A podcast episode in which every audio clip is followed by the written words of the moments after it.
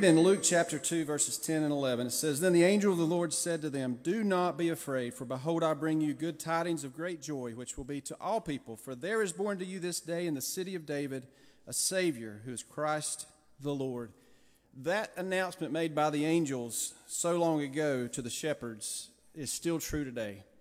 It is our source of strength and a great source of joy as we gather in this place to celebrate. It is a great sense of joy as we celebrate this Christmas season, and it still has the power to change lives. And that is why we gather every single week because we worship a risen Savior and we have reason to celebrate. So, as we gather in this place today, we're so glad that you're here. If you're visiting with us, we would encourage you to stop by our guest table located in the lobby. You'll see a welcome sign out there, and you can grab a guest bag. It has some more information about our church, but we would love to have a record of your visit as well. You can fill out the care card in your bulletin, or you can fill out a guest card there. But right now, we're going to ask everyone to stand and just take a second to wave at your neighbors, greet them, welcome them to the service, and prepare your hearts for worship.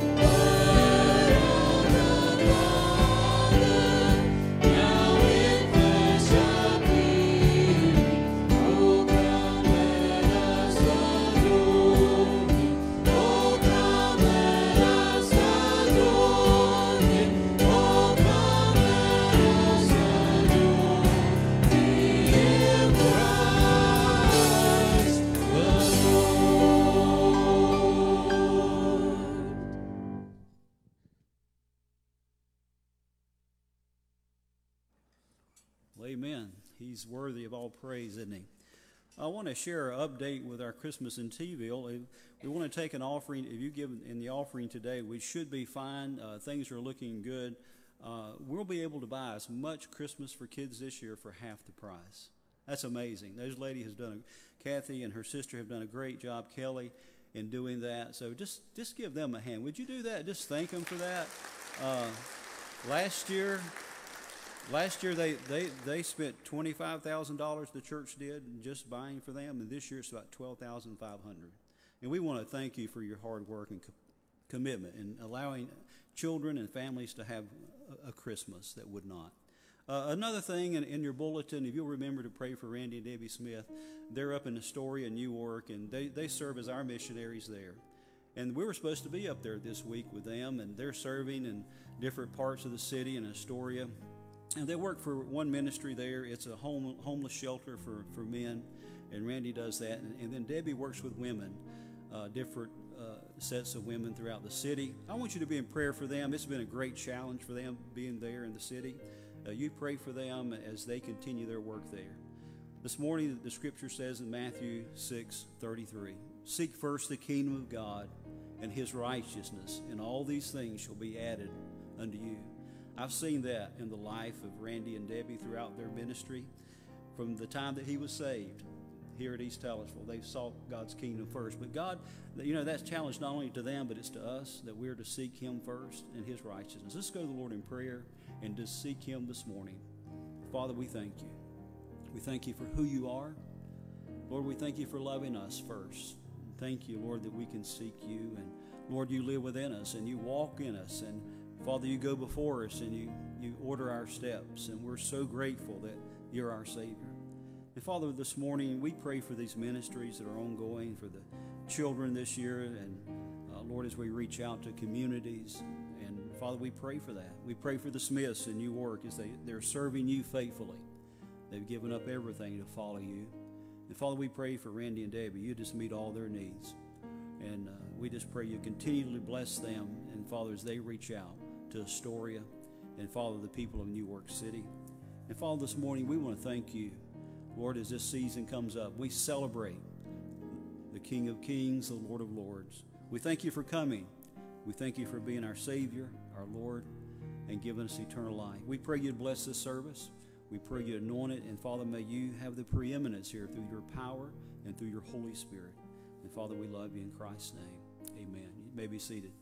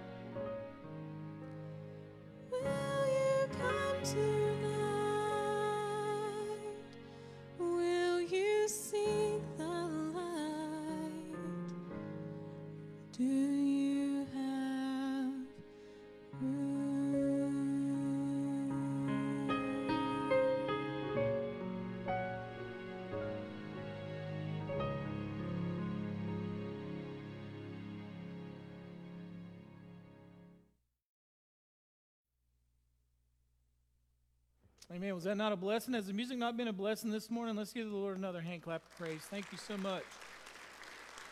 If you have your Bibles, turn to Matthew chapter 1. We're going to talk about a very exciting section of Scripture where it lists a bunch of names. Let me ask you this question as you're trying to find Matthew chapter 1. How many of you know your grandparents' names? Raise your hand. All right, keep them up. How many of you know your great grandparents' names? Great great grandparents' names. Ah, just a few great great great grandparents' names. Oh, okay, great, great, great, great, great, great, great, great grandparents' names. So just go ahead and put them down, Kathy. You're showing off. No, just think, think about this. Do you really know your family tree? I mean, do you imagine if you could trace it all the way back, all the way back? I, imagine what would be in your family. Think about it. All the different types of people, the different things they did. We have the blessing of knowing the family tree of Jesus, and it's very important. If the family tree of Jesus is wrong, he's not the Son of God.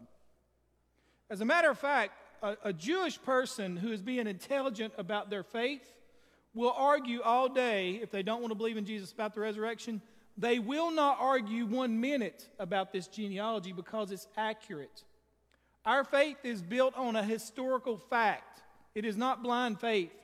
Like, like if you believe in Peter Pan, Jesus is a real person who really lived. He has a real family tree. He died on a real cross. He rose from the dead. Uh, it is a historical fact this morning.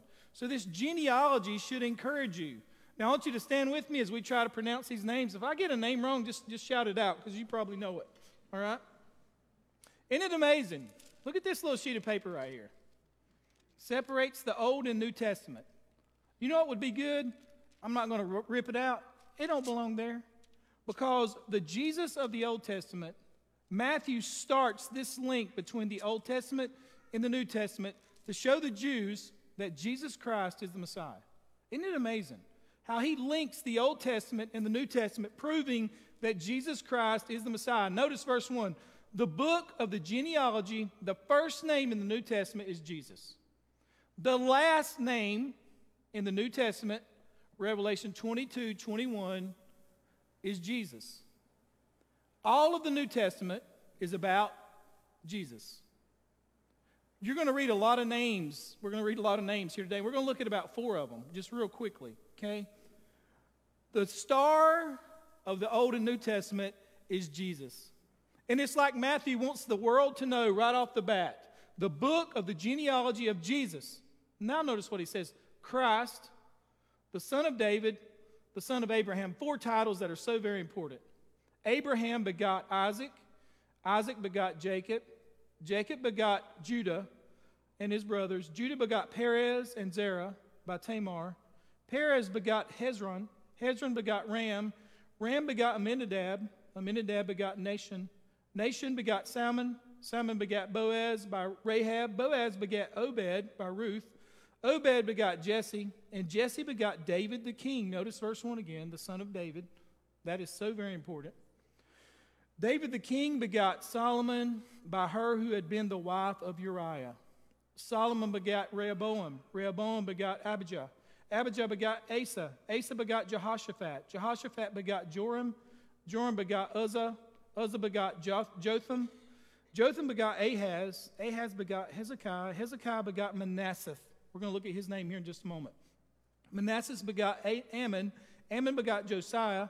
Josiah begot Jeconiah and his brothers about the time they were carried away to Babylon. So, right here, you've had two different sets of 14 names.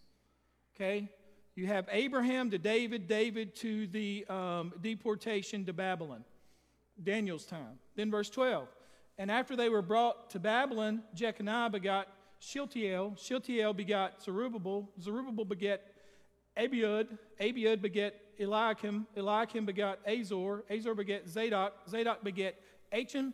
Achim begot Eliud. Eliud begat Eleazar. Eleazar begot Matthan. Matthan begot Jacob. Jacob begot Joseph, the husband of Mary, of whom was born Jesus, who is called the Christ. So all the generations from Abraham to David are 14 generations. From David until the captivity of Babylon are 14 generations.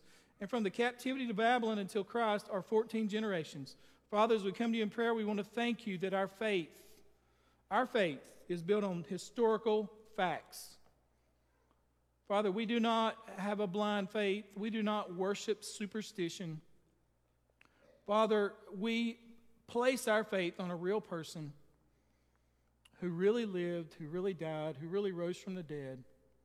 And Father, we thank you for that. So, Father, as we come into this Christmas season, we start where Matthew started with the family tree of Jesus Christ. And we thank you, Lord, for recording this and allowing us to see it. Lord, it should encourage us, Father, to know that your grace is sufficient for our salvation. And Father, I pray that you be honored and glorified because of all that's said and done today. In Jesus' name I pray. Amen. Thank you. You may be seated. It's amazing how John starts his gospel, Luke starts his, Mark starts his. Then when you get to Matthew, you find a list of names. Because Matthew is primarily writing to the Jews. He is trying to show the Jews that Jesus Christ is the Messiah. The Jews understood the lineage that would produce the Messiah. Notice on the screen, if you will, this picture. This is actually from, now, Matthew goes from Abraham to Jesus. Luke goes from Jesus all the way back to Adam. Okay? So it's amazing. How many genealogies do we know all the way back to the beginning of time? We know one Jesus. This indisputable, you can't argue with it. It's just a historical fact. It is what it is. Okay? So here you have it. It's so simple that, that you can find this out and know that this is a genealogy of Jesus. Now, what, what Matthew does, because he's trying to prove a point, he starts with Abraham and goes 14 generations to David, David 14 generations to Babylon, from Babylon to Joseph, okay, in the birth of Christ. And in this, Matthew takes the liberty to over to really skip a generation or two, to make it 14, 14, 14. Because I'm going to talk about Joash here in a minute. Joash isn't even listed, but he is in the family tree of Jesus. Okay? That's Matthew's discretion. Why? Because he's trying to prove, he's trying to prove to the Jews that Jesus Christ is the Messiah. And you got to understand this. This is done to show the height, the depth, and unconditional grace, love, and sovereignty God placed on his glory and your salvation. To send Jesus through this family tree. And it, as we'll see here, Jesus' family tree has a lot of knots in it. There's some very immoral, ungodly, satanic, blasphemous people in Jesus' family tree. It's amazing. So it also goes to show us that God reaches out. Steven Lawson said this this is not a genealogy of social elites. This is not a genealogy of all winsome and pure people. Part of it is many of the people, he says, are filthy, immoral, despicable, the bottom and base of humanity, and they would birth the Messiah. It also shows that God's sovereign hand in even the tiniest details of life. Just the fact that Joash was left alive, it's an amazing story. And he had to be left alive for Jesus to be born. It also shows the grace of God that God gathers and receives sinners. It is the most famous family tree in existence, researched and studied for centuries, and it happens to be located on the front page of your New Testament. It has been inspected more than any other genealogy in human history. And Stephen Davey put it this way In fact, if this family tree isn't correct, none of us are going to heaven. Christianity would be proven at the very outset just another empty religion with a truckload of empty promises. Now, notice, Matthew is trying to prove to the Jewish people that Jesus is the Messiah. If you ever do a study on Justin Martyr, he lived from 100 AD to 165 AD. I think he was born again in 130 AD. As a matter of fact, in 165, they killed him for his faith. And when Justin was arrested for his faith in Rome, the prefect of Rome, or the prefect of Rome, asked him to denounce his faith by making a sacrifice to their gods because the Romans worshiped all sorts of things. This is what he said before he died. He said, No one who is rightly minded, who is rightly minded, turns from the true belief to a false one, even in the face of death. When Justin Martyr would try to evangelize a Jewish person, guess where he would start? Matthew chapter 1, verses 1 through 17. Because he says, if you don't believe that Jesus was a real person, how can we even have a conversation? How can we have an intelligent conversation if you deny basic historical facts that have been studied for hundreds of years? How can you and I, if you're watching on social media or here today, talk about Jesus if you don't even really believe that he existed? I mean, that's, that's a belief that's really, uh, I can't comprehend that okay? If you do any study of history, he's the most studied person in history. This genealogy is the most studied genealogy in history. And what Matthew does is he says, I'm, I'm going to evangelize a Jewish person by proving to you his stock. Notice verse 1. This is very important. The book of the genealogy of Jesus. Jesus. Jesus, his name shall be called Jesus. Verse 21 of chapter 1, notice, and she will bring forth a son and you shall call his name Jesus, for he will save his people from their sins. He will save his people from their sins. The word means Jehovah saves, or the Lord is salvation, or Jehovah is salvation, or Jehovah will save, or Jehovah will certainly save. There again, it's the first name in the New Testament and the last name. The New Testament is not necessarily a how to book, even though it has how to's. It's a book about Jesus. Notice, Jesus Christ, that word means the anointed one. Christ is the title. It actually means Messiah. It means the anointed one. He was anointed as a prophet, priest, and king. Jesus was anointed as a prophet to preach the gospel. A priest, he was anointed as a priest to provide atonement for the gospel. And he was anointed as king to rule those who received the gospel. So at the beginning, you have Matthew stating this Jesus is the Christ, Jesus is the Messiah. And then he makes this astonishing statement that every Jewish person would wake up. He is the son of David. And what Matthew's trying to establish here is that Jesus is in the royal line of David. He is the rightful heir to the throne. God made this promise to David that every Jewish person, even to this day, memorizes in 2 Samuel 7 12 through 13. God promised David this I will rise up your descendant after you, who will come forth from you, and I will establish the throne of his kingdom forever. Jewish people today are looking for that king, and that king has already come. And that king will come back. In fact, in Jesus' genealogy, there's more than a dozen kings that he comes from. But think about the term son of David. Now, guys, go with me quick here, because we're going to look at several verses. When Jesus was before his birth, notice Matthew 1 20. It says, But while they, he thought about these things, behold, an angel of the Lord appeared to him in a dream, saying, Joseph, son of David, Joseph was the son of David, do not be afraid to take you Mary, your wife, for that which is conceived of her is of the Holy Spirit. So Joseph had to be of the son of David, and also Mary is of the son of David. Down through the family tree. Now, when, when two blind men were following after Jesus, notice in Matthew 9 27 what they say. Let's make this statement have mercy on us, son of David. Why is that an astonishing statement? Because you have two blind men, and I don't know their religious backgrounds, but when they hear of Jesus, they say, He is the son of David. He is the king of the Jews. He is the Messiah. It's amazing. Notice the next verse. All the multitudes were amazed and said, Could this be the son of David after Jesus spoke and did miracles? They're like, Is this really the Messiah? Is this really the son of David? Now, notice the next verse. And behold, a woman of Canaan came, a Gentile from that region, and cried out to him and said, Have mercy on me, O Lord, son of David. An amazing statement of faith. She says, You're the Lord and you're the son of David. My daughter is severely demon possessed, and Jesus healed her with a word. Think about that. That statement that she made. Have mercy on me, O Lord. You're the son of David. An astonishing statement. Next verse. Notice. Then the blind and the lame came to him in the temple. This is when Jesus cleansed the temple, cleansed the temple, and he healed them. But when the chief priests and the scribes saw the wonderful things he did, and the children crying out in the temple, saying, Hosanna to the Son of David, they were indignant. Why? They're saying, This man, they're saying he's the Messiah. He's the Messiah. Okay? Have mercy on us, Son of David. Now think about this. He is called the Son of David. That proves his royal line. He's also called, notice in verse 1, the son of Abraham. That produces the racial line. Because God promised Abraham that the Messiah would be born from him. In Genesis 22 18, God said this to Abraham In your seed, all the nations of the earth shall be blessed because you have obeyed my voice. Muslims, Jews, and Christians all claim Abraham. All right? Because God said this In your seed, all the nations of the earth shall be blessed because you have obeyed my voice. That's why Matthew starts with the father of the faith, Abraham. But think about this. Notice on the screen. His name started out in Genesis as Abram. He was Abram. He was a lost pagan idolater. He was a moon worshiper. Imagine looking up and worshiping the moon. That's the father, founder of our faith, Abram. Then he was godless. Steven Lawson said Abram, Abram at the time was just scum of the earth. He was scum of the bottom. Then God stepped into his life.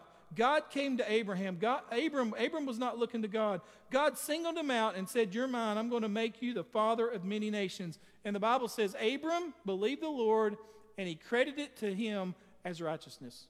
By faith alone, Abram was saved and became Abraham. Abraham believed in the person and promises of God the least likely man on earth to begin this genealogy is Abraham. Isn't that amazing? Abraham was very wealthy. He was uh, worshiping the moon, and then God came to him and said, Go. And Abram went. And he placed his faith in the Lord then, and God credited it to him as righteousness. Isn't that amazing? Abram had a very bad past, even after he surrendered his life to the Lord. He done a lot of wicked things. You, you can study it for yourself. But he starts out this genealogy is a moon worshiper. Think about that. This was God's sovereign plan. He had eight sons, but only one of his, his sons was chosen to be in the messianic line, and that is, notice, Abraham begot Isaac. Of the eight sons, only one was chosen to be in this line. That is the sovereign plan of God. Listen how one scholar put it Jesus descended from a line of over a dozen kings, half of whom were men, over a dozen kings, half of men who, were followed, who followed after God rather imperfectly like we do, and the other half were absolutely committed to giving their lives to evil. Men like Rehoboam in verse 7, and then the Manasseh in verse 10. Notice what the Bible says about this man, Manassas. He's in verse 10. Notice, now look at what it says. He did more evil than the pagan nations around him he sacrificed his sons in the fiery belly of the idol Molech. Jesus is great, great, great, great, great, great, great something grandpa. Isn't that amazing? It's, it's also said about him in 2 Kings, nevertheless, the Lord did not turn away from the heat of his fierce anger, which burned against Judah, because of all that Manasseh had done to arouse his anger. Now think of it, he did more evil than the pagan nations around him. So one scholar put it this way Judah became worse under this wicked man than all those whom the Lord had destroyed before the children of Israel the Canaanites, the Hivites, the Hittites. He seduced Judah and destroyed all of King Hezekiah's good works. He practiced witchcraft, used divination, he had mediums and channelers in his council. He placed an idol in the temple precinct. Manasseh, Manasseh murdered so many people, one historian wrote, that he filled Jerusalem from one end to the other with innocent blood. That's amazing, isn't it? Now notice in 2 Kings 8 18, it'll be on the screen. Notice Jehoram, which is in the family tree. And he walked in the way of the kings of, kings of Israel, just as the house of Ahab had done, which is awful. Ahab's one of the worst kings to ever live. But this is the worst thing he did. For the, for, he, for the daughter of Ahab was his wife. Be careful who you marry, right? The daughter of Ahab was the king's wife, and he did evil in the sight of the Lord. Now, I underlined that for a reason because she eventually became queen. She's, she's the only woman, as far as I know, to sit on the throne in Israel and serve in that place of a king. And she's one of the most wicked women to ever live. Now, who was Ahab married to? Jezebel. Jezebel's daughter is this lady. Notice on the screen, her name is Athaliah. Never name your kids, your dogs, or your cat Athaliah, okay? Never let your children date someone named Athaliah. She was a wicked woman. Matter of fact, one person put it this way behind the scenes, she, she tried to cut off. Notice, it says, when Athaliah, the mother of Ahaziah, because after her husband died, he became king, saw that her son was dead. He was such a wicked king as well, after he followed his dad, that people killed him. She proceeded after that to destroy the whole royal family of the house of Judah. She killed her grandsons because she didn't want an heir to the throne, which effectively would have cut off the family tree of Jesus. Now notice in Second Chronicles 22:10 it looks hopeless. This woman because her husband died, her son is assassinated, she kills all her grandkids. Isn't that amazing? One scholar put it this way. He says Athaliah, whose name means afflicted by God, was queen of Judah after this incident from 841 to 835 BC, the only female monarch to sit on David's throne in biblical history. Athaliah was a daughter of King Ahab and Queen Jezebel of Israel. She married Jehoram, who was killed, the eldest son of Judah's king Jehoshaphat, who's in this, our um, lineage. He was a wicked king. Athaliah's son Uzziah, at the age of 22, ascended to the throne and proved himself just as evil as his father. Athaliah counseled her son in his devilish schemes. Uzziah served as king of Judah for less than one year, for he was assassinated along with Israel's alien king Joram. And one man put it this way Satan has always tried to chop off the family tree of Jesus. He even uses Jesus' own lineage to do it. So uh, here's Athaliah, okay?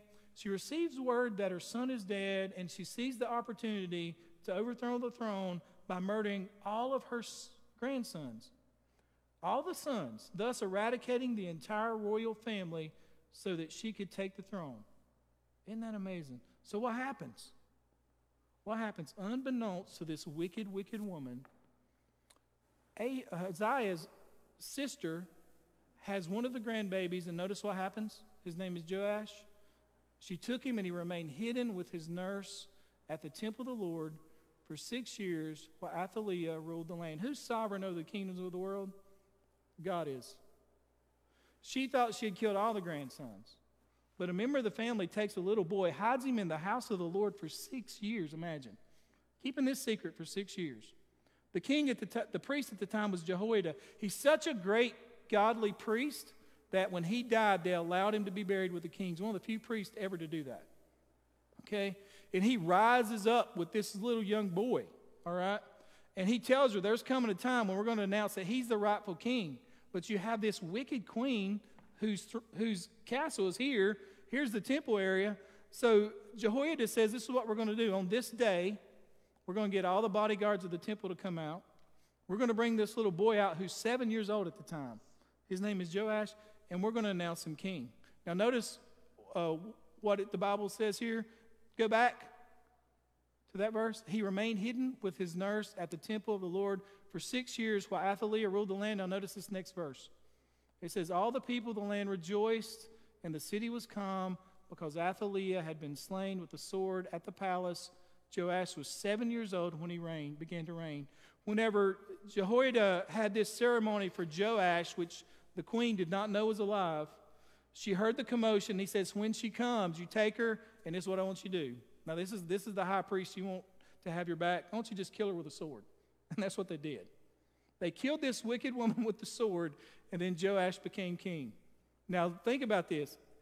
Think about Joash. Okay, what an amazing story. Little boy hid out for seven years. He's the only reason the family tree of Jesus can go on. Because, because a woman takes him and hides him in the temple area for six years. On the seventh year, he becomes king. He rules with Jehoiada, the high priest. Israel flourishes, and then guess what happens? The high priest dies. And then Joash's heart gets turned. God tries to get him to repent. Joash kills the high priest uh, of the temple at that time, so much so that Jesus even makes mention of it to one of the Pharisees. He makes mention of this incident. When Joash dies, okay, they won't even let him be buried with the kings. And look at where he's at in this genealogy. He's nowhere to be found. Where is he? He's nowhere. One person put it this way about Jesus' family tree. Said this Jesus' family, murderers, adulterers, bigamous, polygamous, idol worshiping, child sacrificing, immoral, proud men and women make up the family tree of Jesus. Not all of them, but a large portion of them. Even the person who was the last one left and was miraculously saved turned his back on the Lord.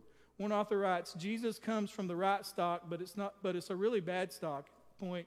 There is no pattern of righteousness in the lineage of Jesus. Don't raise your hand, but how many of you have a crazy uncle? He ain't so bad now, is he? All right, I apologize to him for talking about him. But think about this. When you think about this genealogy, and, and that leads us into the birth of Christ next week, okay? Think about these three things. I want you to notice them on the screen as we close. That God is sovereign, is he not? God is sovereign. The first article of our faith is this that there is a God and that he is sovereign. If you look at the genealogy of Jesus, that God was so active in the tiniest details, the uh, moving, moving the hearts of immoral people. Okay?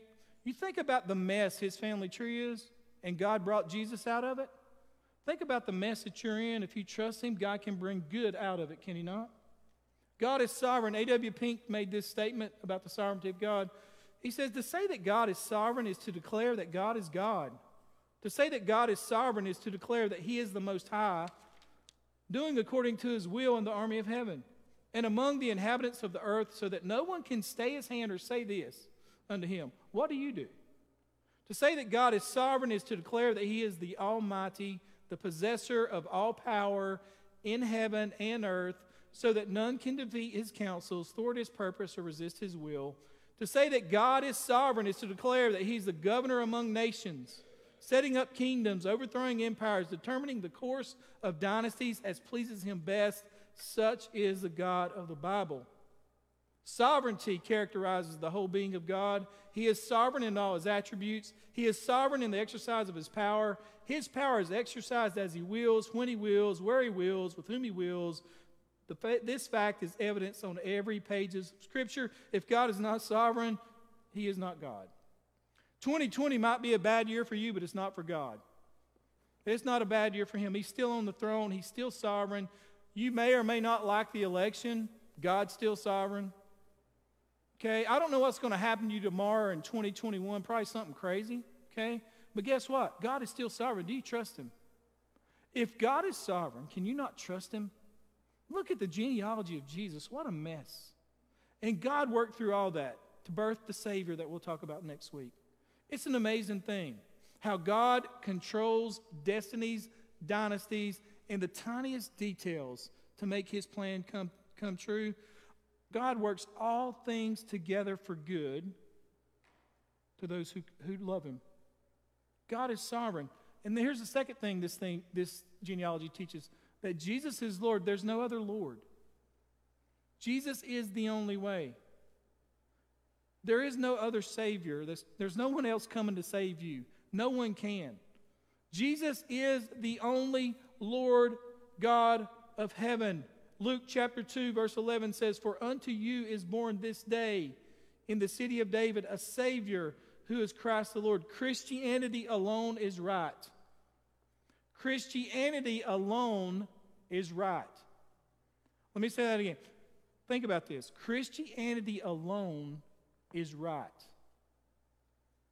You can coexist with people and religions, but they're wrong. Christianity alone is. Jesus is the only Savior. He is the Lord of Lords and the King of Kings, and every knee and every tongue will confess it. Every knee will bow. Christianity alone is right.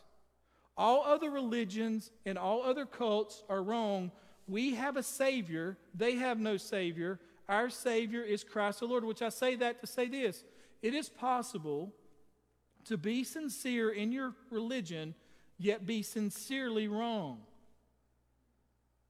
It is possible to be very sincere and devout in your religion, yet be sincerely wrong. I doubt there's anybody more sincere than Nicodemus was. And Jesus said, You got to be born again. Place your faith and trust in me. It is possible to be religious, moral, and upright, and yet be on your way to hell. Your only hope today is Jesus. Jesus. That's why the Bible says that whosoever calls upon the name of the Lord, the Lord, Jesus, the son of David, the son of Abraham, will be saved. And then the final thing is this you can be saved. Christmas is about salvation. This genealogy, this book of names, is not about them, it's about Jesus. God had a plan from the garden, and this was it that Jesus would come through this, this strange family tree to be birthed, to live a perfect life, to bear God, to bear our sin penalty, our sins, and God's wrath on the cross, and raised from the dead.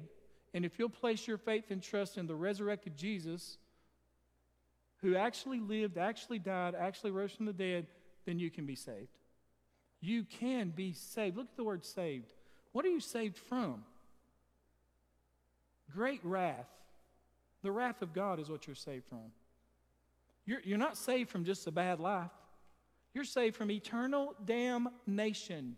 Do you understand that? The angel told Joseph his name will be called Jesus because he will save his people from their sins. You are, if, you, if you have sinned in your lifetime and you've not repented and placed your faith in Jesus, you are guilty before God and you'll be justly condemned and punished in the highest court of the land. You can be saved today. If we confess with our mouth the Lord Jesus and believe in our heart that God has raised him from the dead, you will be saved, is what the Bible says.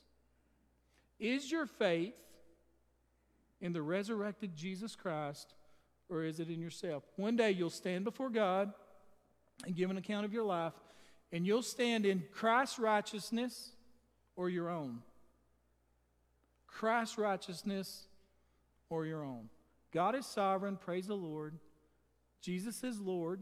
We worship him as such. But aren't you thankful you can be saved today? It's amazing this family tree of all these wicked people, God offered repentance to, and many turned him down. What about you today? Have you ever placed your faith and trust in Jesus? Y'all have heard me say this a hundred times. October 30th, 1990, 7:25 p.m., a mile, exact mile from this church, I placed my faith and trust in Jesus Christ. It's a day that changed my life and my eternity forever. Not because there's anything good in me, because there's everything good in the Savior I serve. And my faith has not dwindled one bit. Have I doubted my salvation? Of course, from time to time, because I know who I am. I've never doubted Jesus was Lord. Ever, ever doubted Jesus was Lord. I would encourage you today to place your faith and trust in Him with every head bowed and every eye closed. If you're here today and you've never placed your faith and trust in Jesus, I would encourage you to do it now. Confess that Jesus is Lord. By faith, place your faith in Christ, in the resurrected Christ. Acknowledge that you're a sinner and you deserve damnation, and that Jesus Christ is your only hope. And be gloriously saved today based on God's word. Friends, religion or rituals will not save you, but Jesus Christ alone can. And then, Christian, with every head bowed and every eye closed, understand this. I don't know what's going on in your 2020, but God does, and He's sovereign. Trust Him, trust Him, trust Him, and tell Him, Jesus, I don't understand it all, but Jesus, I trust you. You are sovereign. And then we'll close this prayer in the name of our Lord Jesus. Father, as we come to you in prayer, we thank you for your word. We thank you for that you're sovereign over all things. And Father, when, when sometimes when our lives and the world looks out of control, Lord, you're in control. You're seated on a throne that the Bible says is set, and you are God. And Father, we thank you for sending Jesus. He is the Lord of our salvation. Virgin born, sinless life, bore God's wrath on the cross, rose from the dead, all historical facts. And Father, we place our faith and trust in you. Lord, that is our confession that you are Lord. And Father, we pray that if there's anyone listening online, in the parking lot, or in this congregation this morning, that that would be the confession that they make leaving this place is that Jesus Christ is the Lord of our lives and that you'll gloriously save them for right now and for all eternity. And we'll thank you and praise you for what you do. In Jesus' name I pray. And all of God's people say together, Amen and amen. God bless you. I hope you have a great Sunday and hope to see you back here next Sunday. Thank you. You're dismissed.